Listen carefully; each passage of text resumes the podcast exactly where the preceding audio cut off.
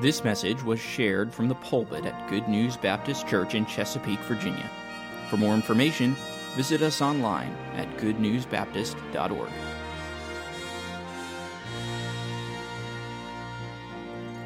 As we turn to the book of Daniel, I was thinking about the, the number that the choir did just a few minutes ago about heal our land.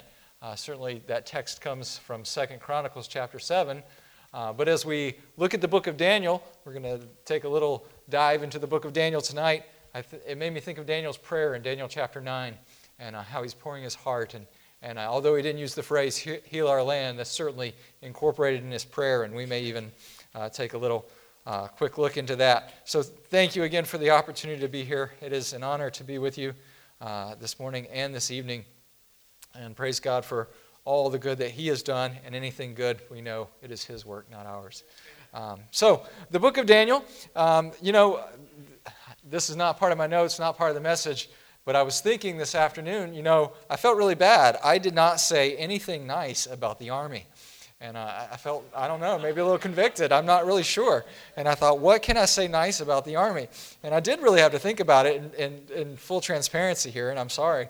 So uh, then I realized, you know, there was this time when I was with the Marine Corps, uh, just uh, actually about a year ago, we were down at the southwest border involved in some operations, and Northcom was our parent command. We were assigned to Northcom, and so I had an, an Army chaplain major who was kind of my overseer for for part of our mission for that. And uh, so we talked a little bit, and I learned how to do things the Army way, which apparently is supposedly the right way. I'm not really sure, uh, but anyway, uh, we went through we went through all of that, and uh, and then one day he was visiting our command there on Camp Pendleton, and uh, he walked into our admin space, our S1 space, and he said, "Chaplain Hoyle, do you know what Army stands for?" And, and there's I don't know maybe 15 uh, other Marines standing around, and I had no idea what he was going to say.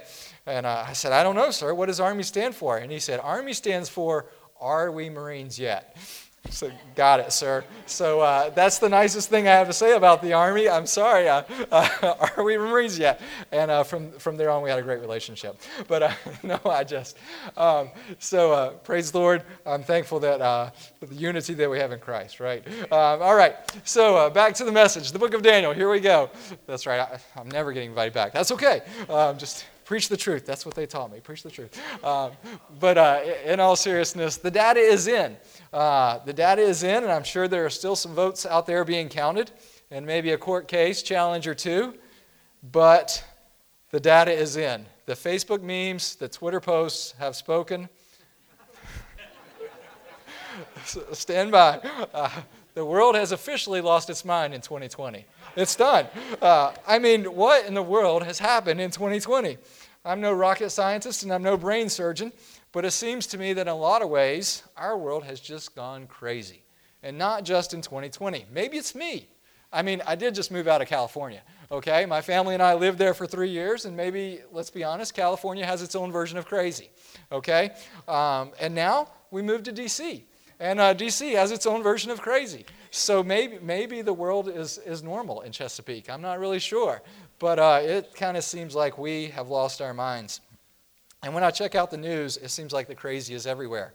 A little bit of trivia uh, the Coast Guard is actually not part of the Department of Defense, it's part of the, the Department of Homeland Security. And uh, there's some other organizations that are part of the Department of Homeland Security, one of those being FEMA, Federal Emergency Management, I believe that's uh, agency. Uh, I should have checked that one. But uh, so last week we were doing a Veterans Day celebration for uh, FEMA, and one of the, the speakers there for FEMA, he pointed out, and I wrote this down. Uh, I thought I wrote it down, that there were some like 170 natural disasters, according to FEMA's count, in, in the year 2020. And that, and that was just dumbfounding to me. And uh, so, you know, you think of some of the disasters, and I won't go through them all, go through them all, but of course, COVID 19, right? Uh, how can we forget that? Government bailouts, uh, murder hornets, race riots, shootings, more California wildfires, more California wildfires, more California wildfires. You get the idea. And then, of course, last but not least, the election. What is going on? Uh, memes and jokes everywhere about resetting 2020 and hibernating until 2021 and predicting what will go wrong next. I love what one per- person wrote the dumbest thing I ever did was purchase a 2020 planner. There's, there's probably some truth to that.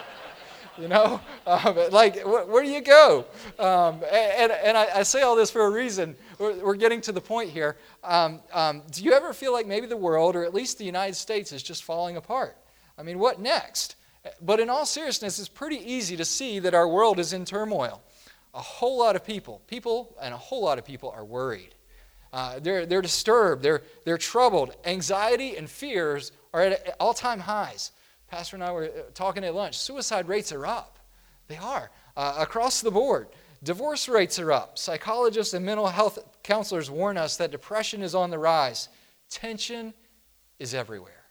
It really is. Um, and, and, we can joke about 2020 and all this stuff, and it is crazy, but it really is having an effect.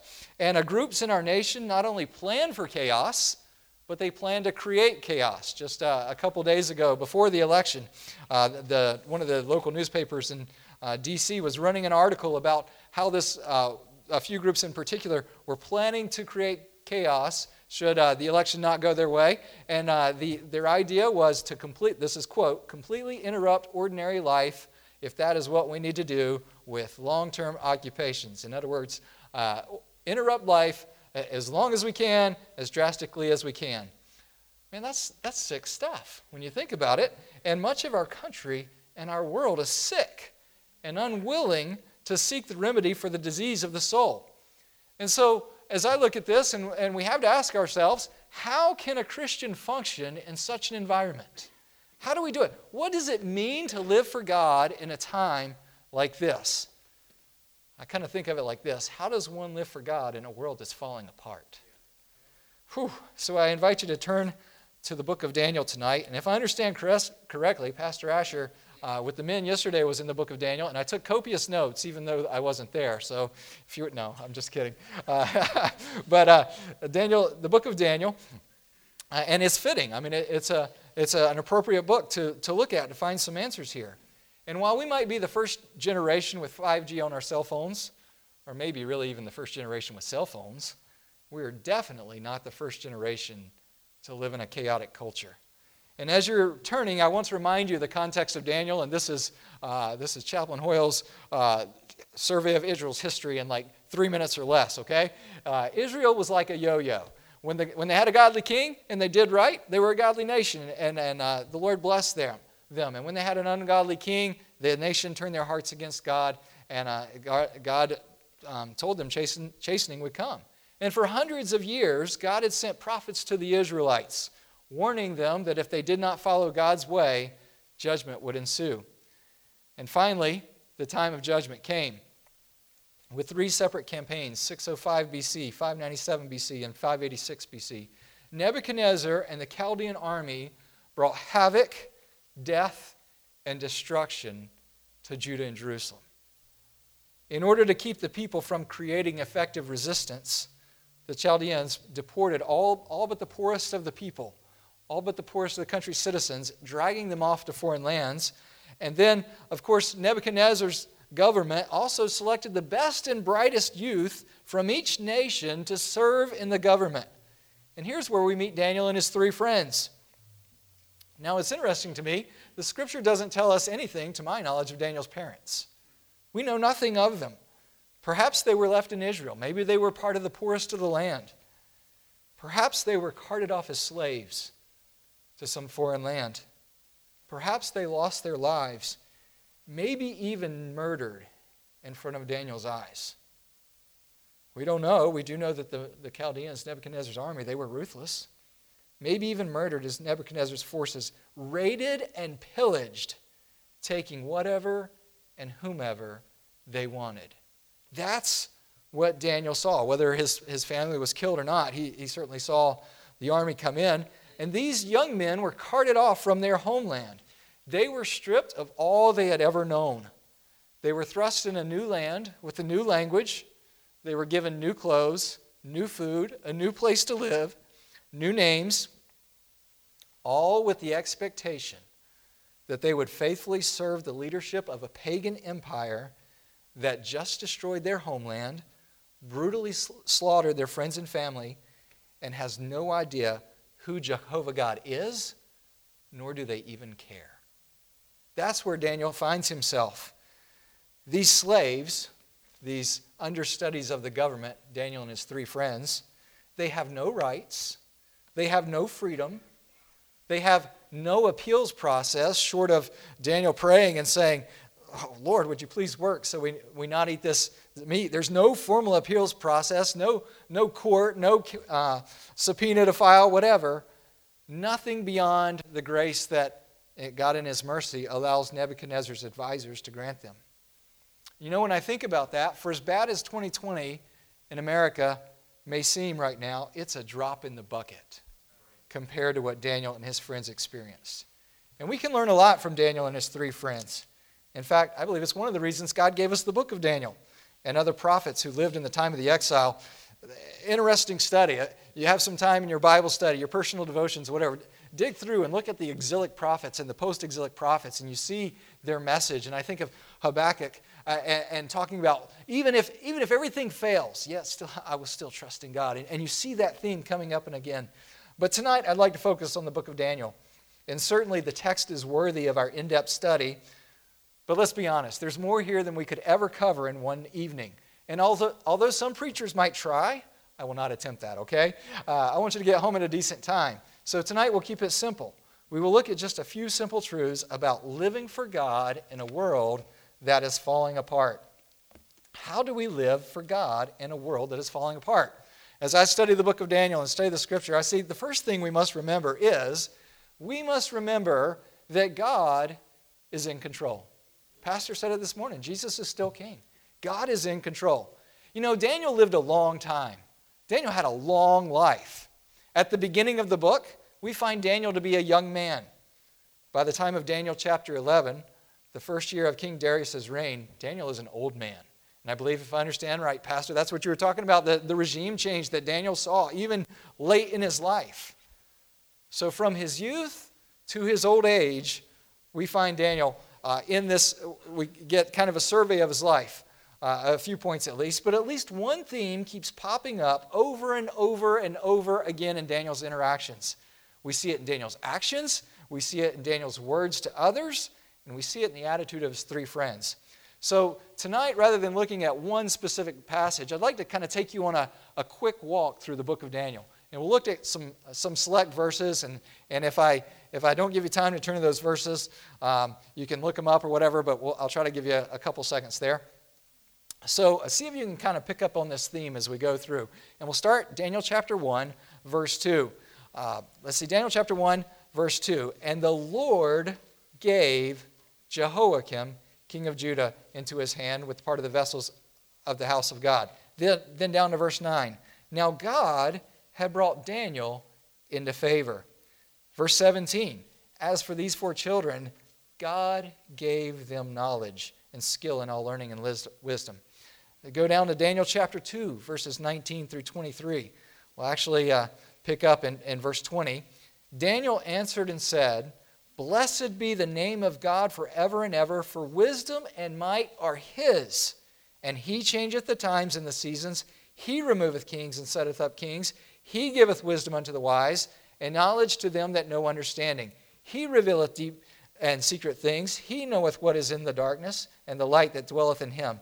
I thank thee and praise thee, O thou God of my fathers, who hast given me wisdom and might, and hast made known unto me what we desired of thee. For thou hast made it known unto us the king's matter. Down to verse 28. But there is a God in heaven that revealeth secrets chapter 2, verses 37 and 38.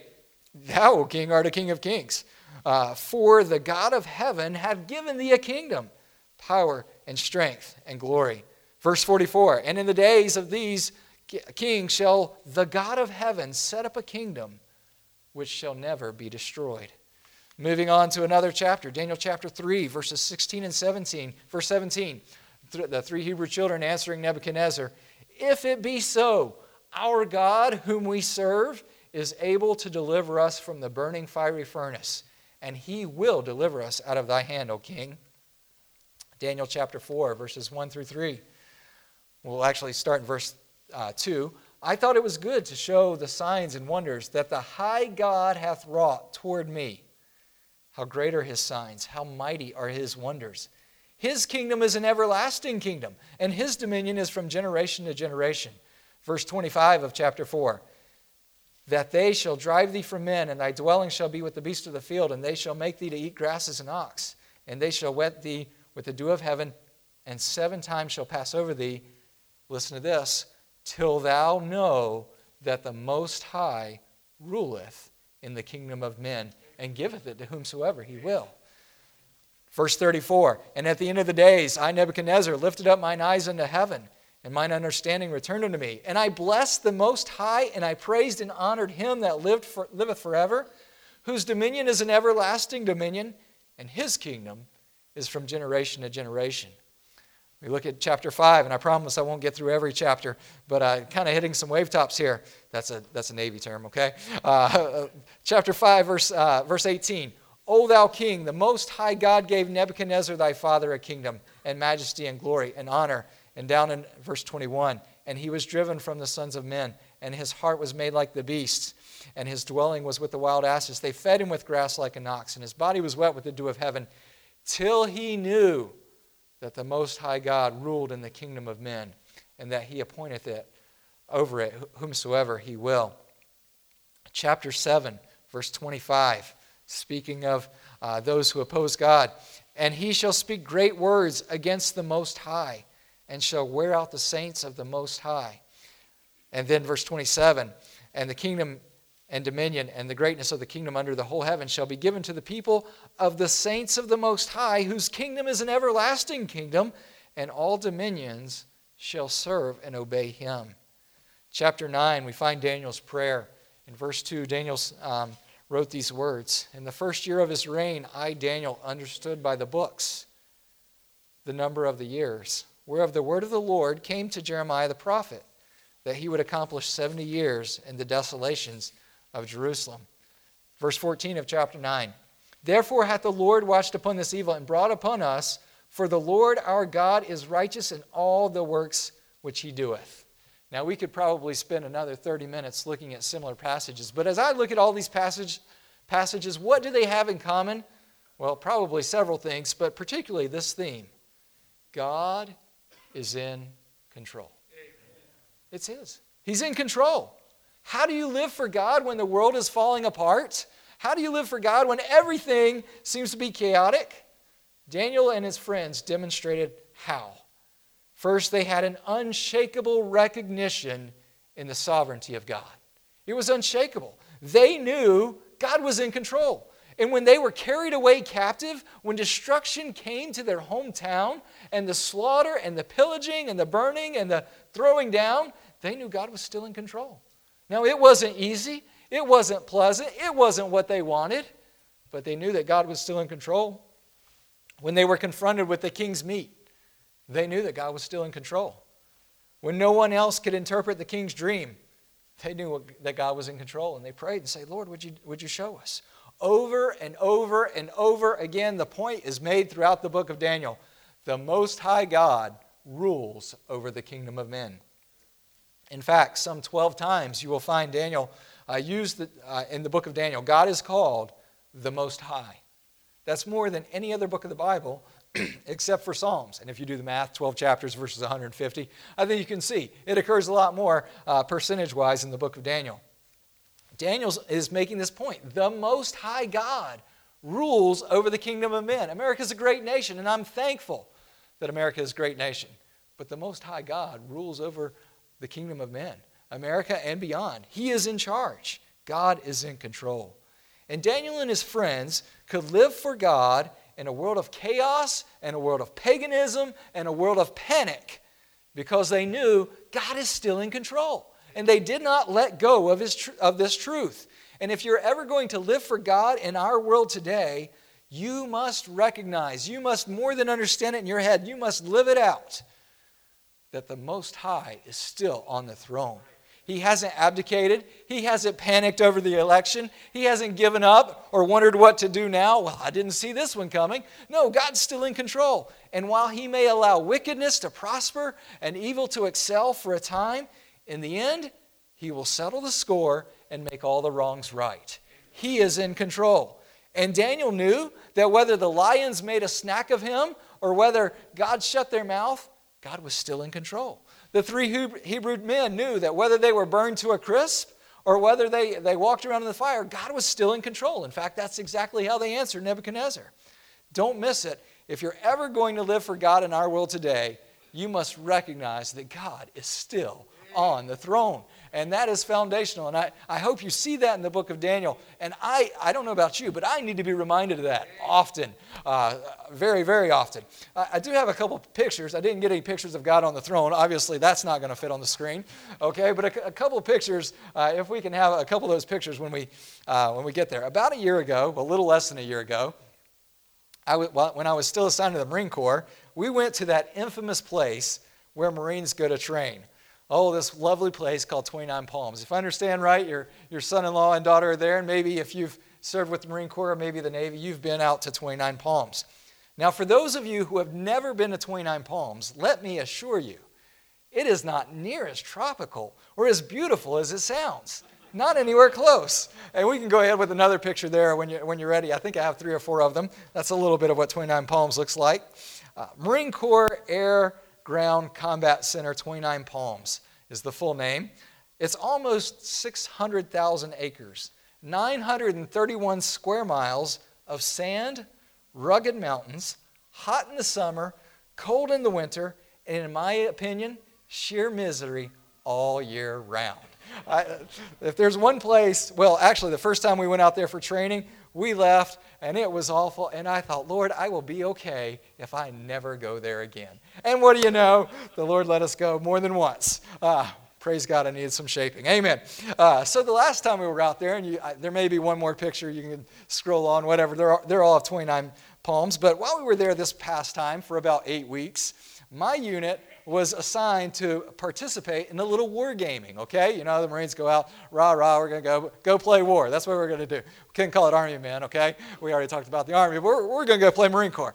Okay, so we went out, um, and, and for this war game, my unit, we were designated to be the bad guys, okay? We were going to be the bad guys, and so we're put at a disadvantage. And of course, the good guys, the other Marines, they get, you know, the, the better equipment and the, the greater numbers and all that kind of things. And, and so we knew that we were going to be the bad guys. And so for weeks, my battalion leadership, uh, they planned the critical places to attack you know, this is a great place to hide. We can, we can get out of view here. This is the right uh, path to move supply routes and all that kind of stuff. They, they planned it all out as best as they could. And then we packed up and headed to the field. And uh, there out in the field for that period of time, you know, we're split up in our units. We're, we're low on uh, comms communication. We don't want to get picked up by the enemy, all this stuff. And, and whenever we heard surveillance aircraft flying overhead, we would literally stop in our place. And there in 29 Palms, uh, you know, uh, not many places to hide, but the rocks and the crevices, the canyons, we would, we would literally, when you hear the aircraft overhead, run into the canyons or under the crevices and hide just to be out of view uh, as much as we could. And, and we really had some smart leadership. And our battalion, even though we were the bad guys, we inflicted some serious damage on the opposing forces. And I don't say that to, to my credit. It wasn't like I was behind a weapon or anything. But uh, we, we inflicted some tremendous damage on the, the opposing forces. We gave the good guys a hurt. Okay? We really did. But we did not come out on top. We didn't win the war game. Why? Because the game was rigged. The game was rigged. It really was. The Marine Corps had a, what they call training objectives, okay? And training objectives means they want some certain things to happen, okay? So with these training objectives, these training objectives were for the good guys. And that meant that if we bad guys ever got too much of the upper hand, well, the referees, or the coyotes as they're called out in 29 Palms, well, the coyotes would come in, call a timeout, and kind of reset the board. No, no, you can't do that. Move your forces back over here, or pretend we got you with a rocket, or whatever, you know. And uh, that's the way it goes, you know. Uh, they would reset the board and change the rules of the game to keep us from winning because we have training objectives, right? That's the way it works. And, uh, and so that's a little bit about 29 Palms. And I tell you that story because of this. No matter what we did, we could, we, could, uh, we could inflict damage on the good guys, but no matter what we did, we could never win. The game was rigged. But when it comes to spiritual warfare, it's much the same, except it's not a game. You see, the forces of evil can do all they can to plan and attack and prevent God's truth from pre- prevailing. And let's be honest, we can witness it in our world today. The forces of evil can do tremendous damage. They, they can affect governments, they can discourage and lead to depression and divorce and murder and all these kinds of things. If you don't believe me, just check out the nightly news. Check out the latest divorce statistics in the United States. Truly, the devil hates marriage. Look at the latest suicide statistics 80 deaths a day by suicide in our world.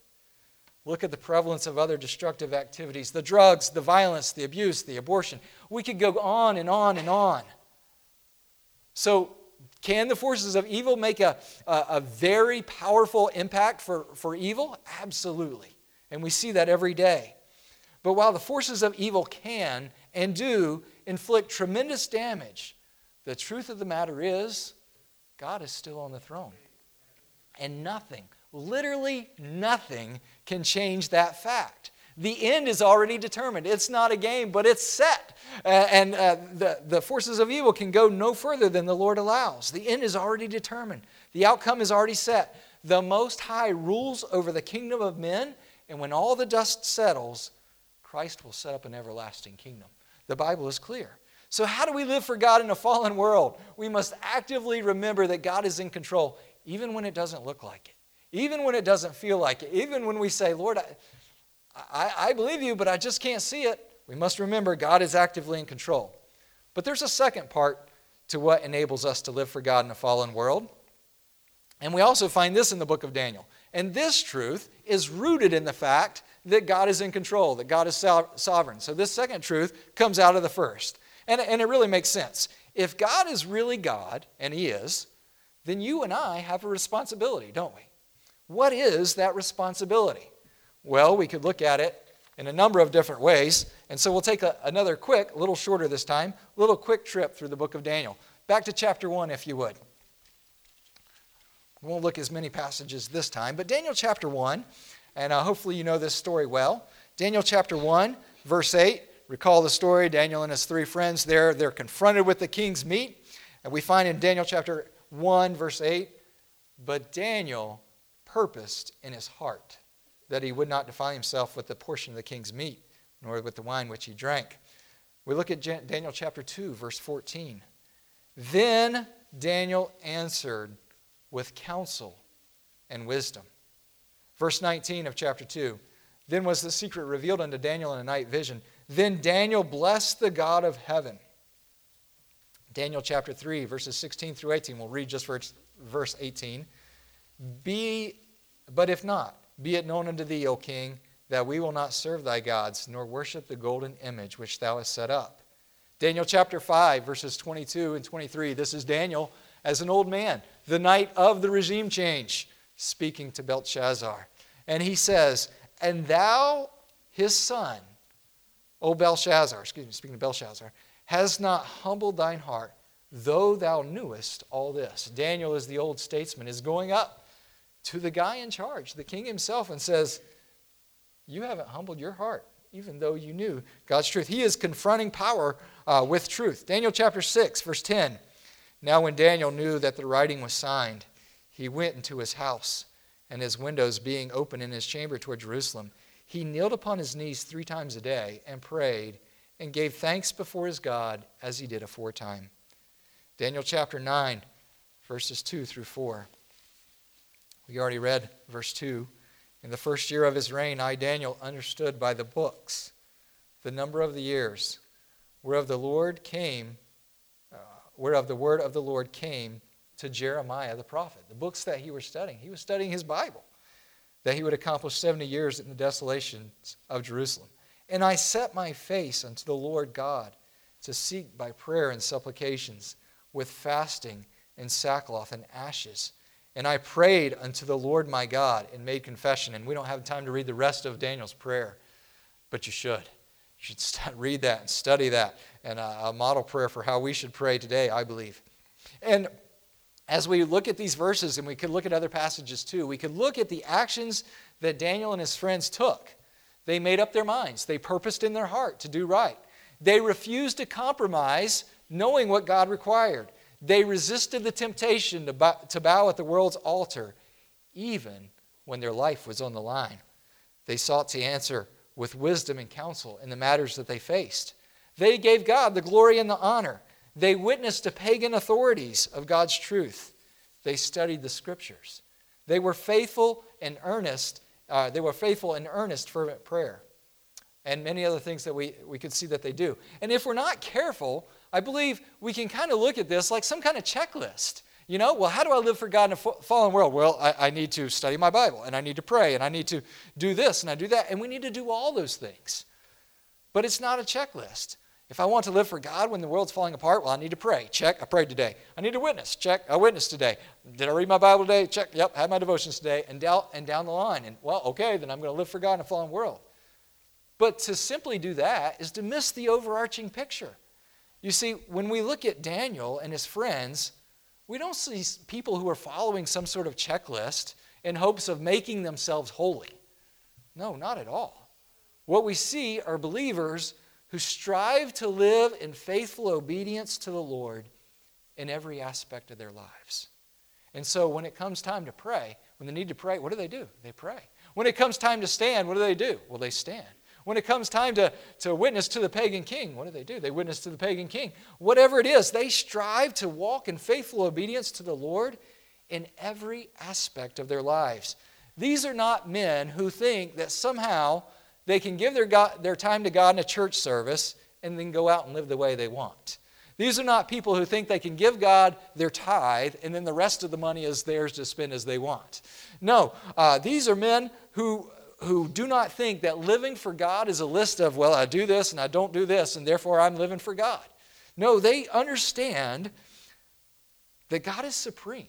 And if God is supreme, we have a responsibility to live in faithful obedience to Him all the time, in every circumstance, and in every situation.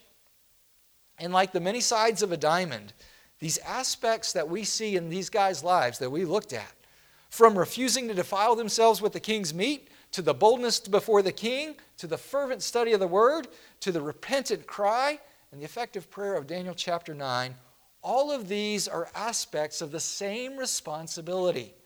It is this while the circumstances may change, the leaders may change, the laws may change. Do we see that today? The laws and the policies changing, and the world seems to be falling apart. The believer's responsibility remains the same put it the way Jesus did to love the Lord your God with all your heart, to live in faithful obedience to the God who is still, in, still on the throne. We must remember this world is not our home. Like Abraham, who searched for a city whose builder and maker was God, our world is not in this home. Our, our world, this world is not our home. Abraham didn't find that city on planet Earth. The government, our culture, and our society may change the rules, they may change the definition of words, they may adopt this or exclude this or redefine that or outlaw this. We live by a different devotion and a different set of rules. Why? Because we are citizens of a different kingdom. And you know, that's part of what I, I appreciate military ministry because when you get to that point, uh, we, we in the military, we understand that, at least most of us, you know. I won't talk about those other branches, some of them. But those, those in the military understand what it's like to live by a different set of rules. While you're in the military, there are just some things you can, cannot do. They may be okay by society standards, and, and they may even be perfectly okay, but as a member of the armed forces, you cannot do them as long as you wear our nation's cloth. You live by a different standard. I'll never forget um, this, this one just is ingrained in my mind. And I'm not getting anybody in trouble here, but COVID 19 came and we were in California. If you know anything about California and COVID 19, everything shut down. I mean, everything shut down.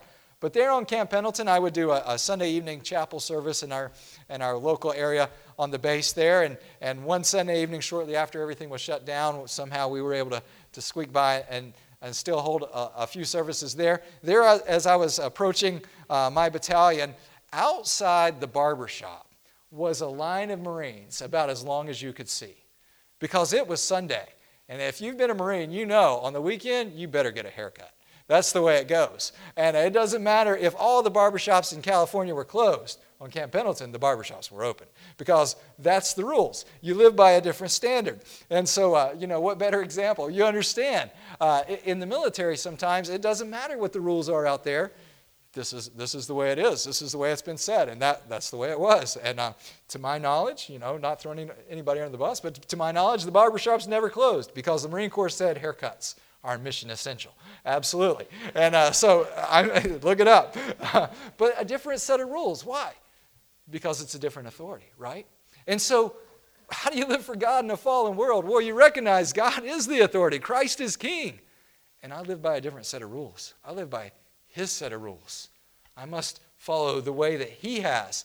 And if the world supports that and cheers that on, well, praise God. But if the world doesn't support that and doesn't cheer that on, well, you know what? Praise God. I'm just going to keep living by a different set of rules by His grace. So, how does one live for God when it seems that the world is falling apart? No matter what the world may look like or how we feel, God is still on the throne. And if He is on the throne, it is our responsibility to love Him with all of our hearts and to live in faithful obedience to Him. You know, there's a lot, a whole lot in the book of Daniel. And I find the conclusion of the book of Daniel very interesting. Daniel chapter 12. And we'll soon be done. Daniel chapter 12. Here, God has shown himself strong throughout Daniel's life. God has also given Daniel some remarkable insight into the spiritual realm and a tremendous look down the corridors of time, beholding what is to come. And I find the, the conclusion of the book to be really interesting. At the end of it all, God tells Daniel about the end times. Daniel chapter 12, verses 1 through 3. And at that time shall Michael stand up, the great prince which standeth for the children of thy people. And there shall be a time of trouble, such as never was since there was a nation, even to the same time.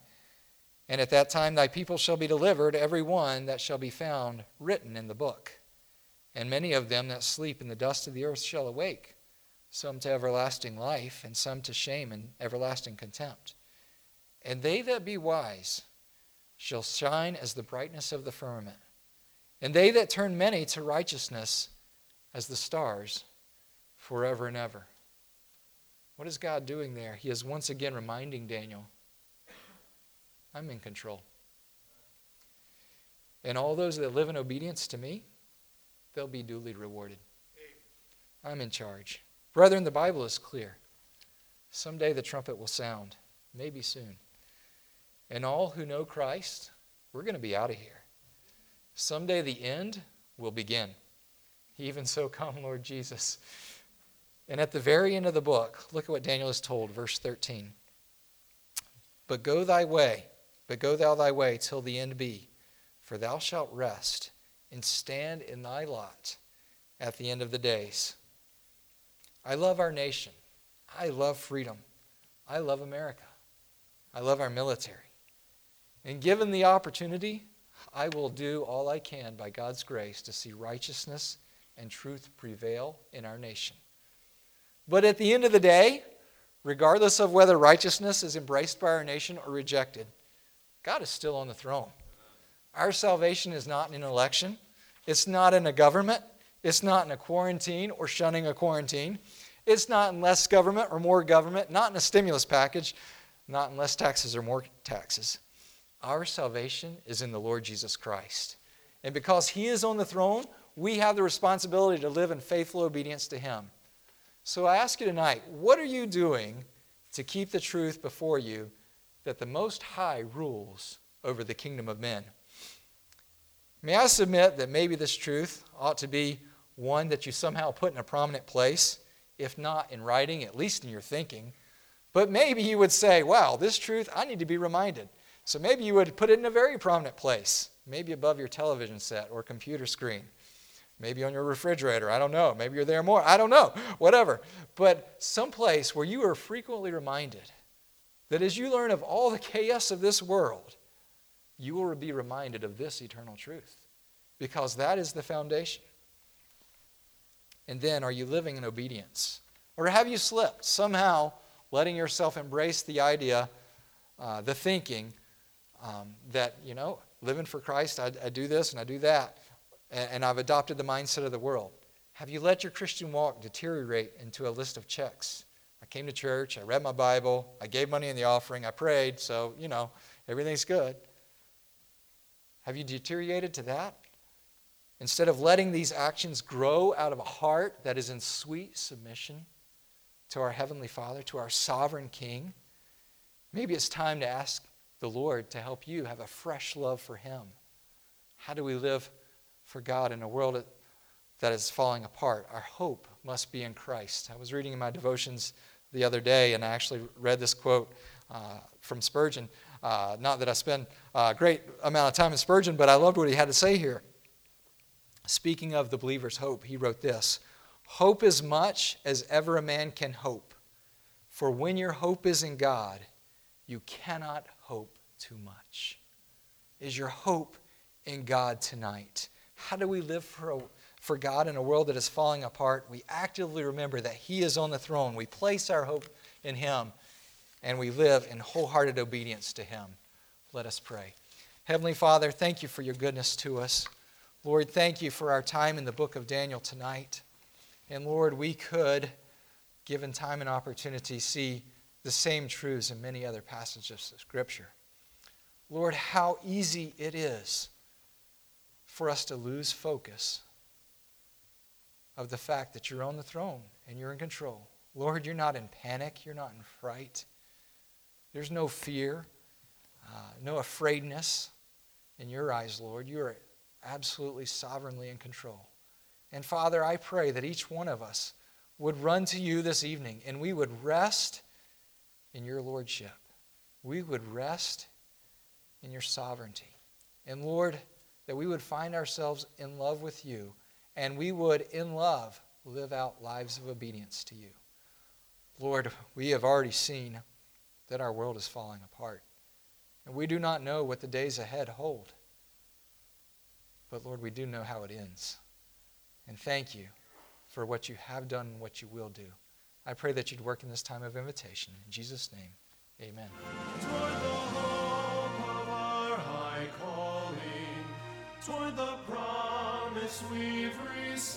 Thank you for listening. If you have questions about your relationship with God, or you would like to know more about the ministry of Good News Baptist Church, please visit us online at goodnewsbaptist.org or call us at 757 488 3241. We encourage you to share this message with others. We trust your heart was challenged as you listened, and God's Word has had an impact on your life, as together we strive to show forth the path of life.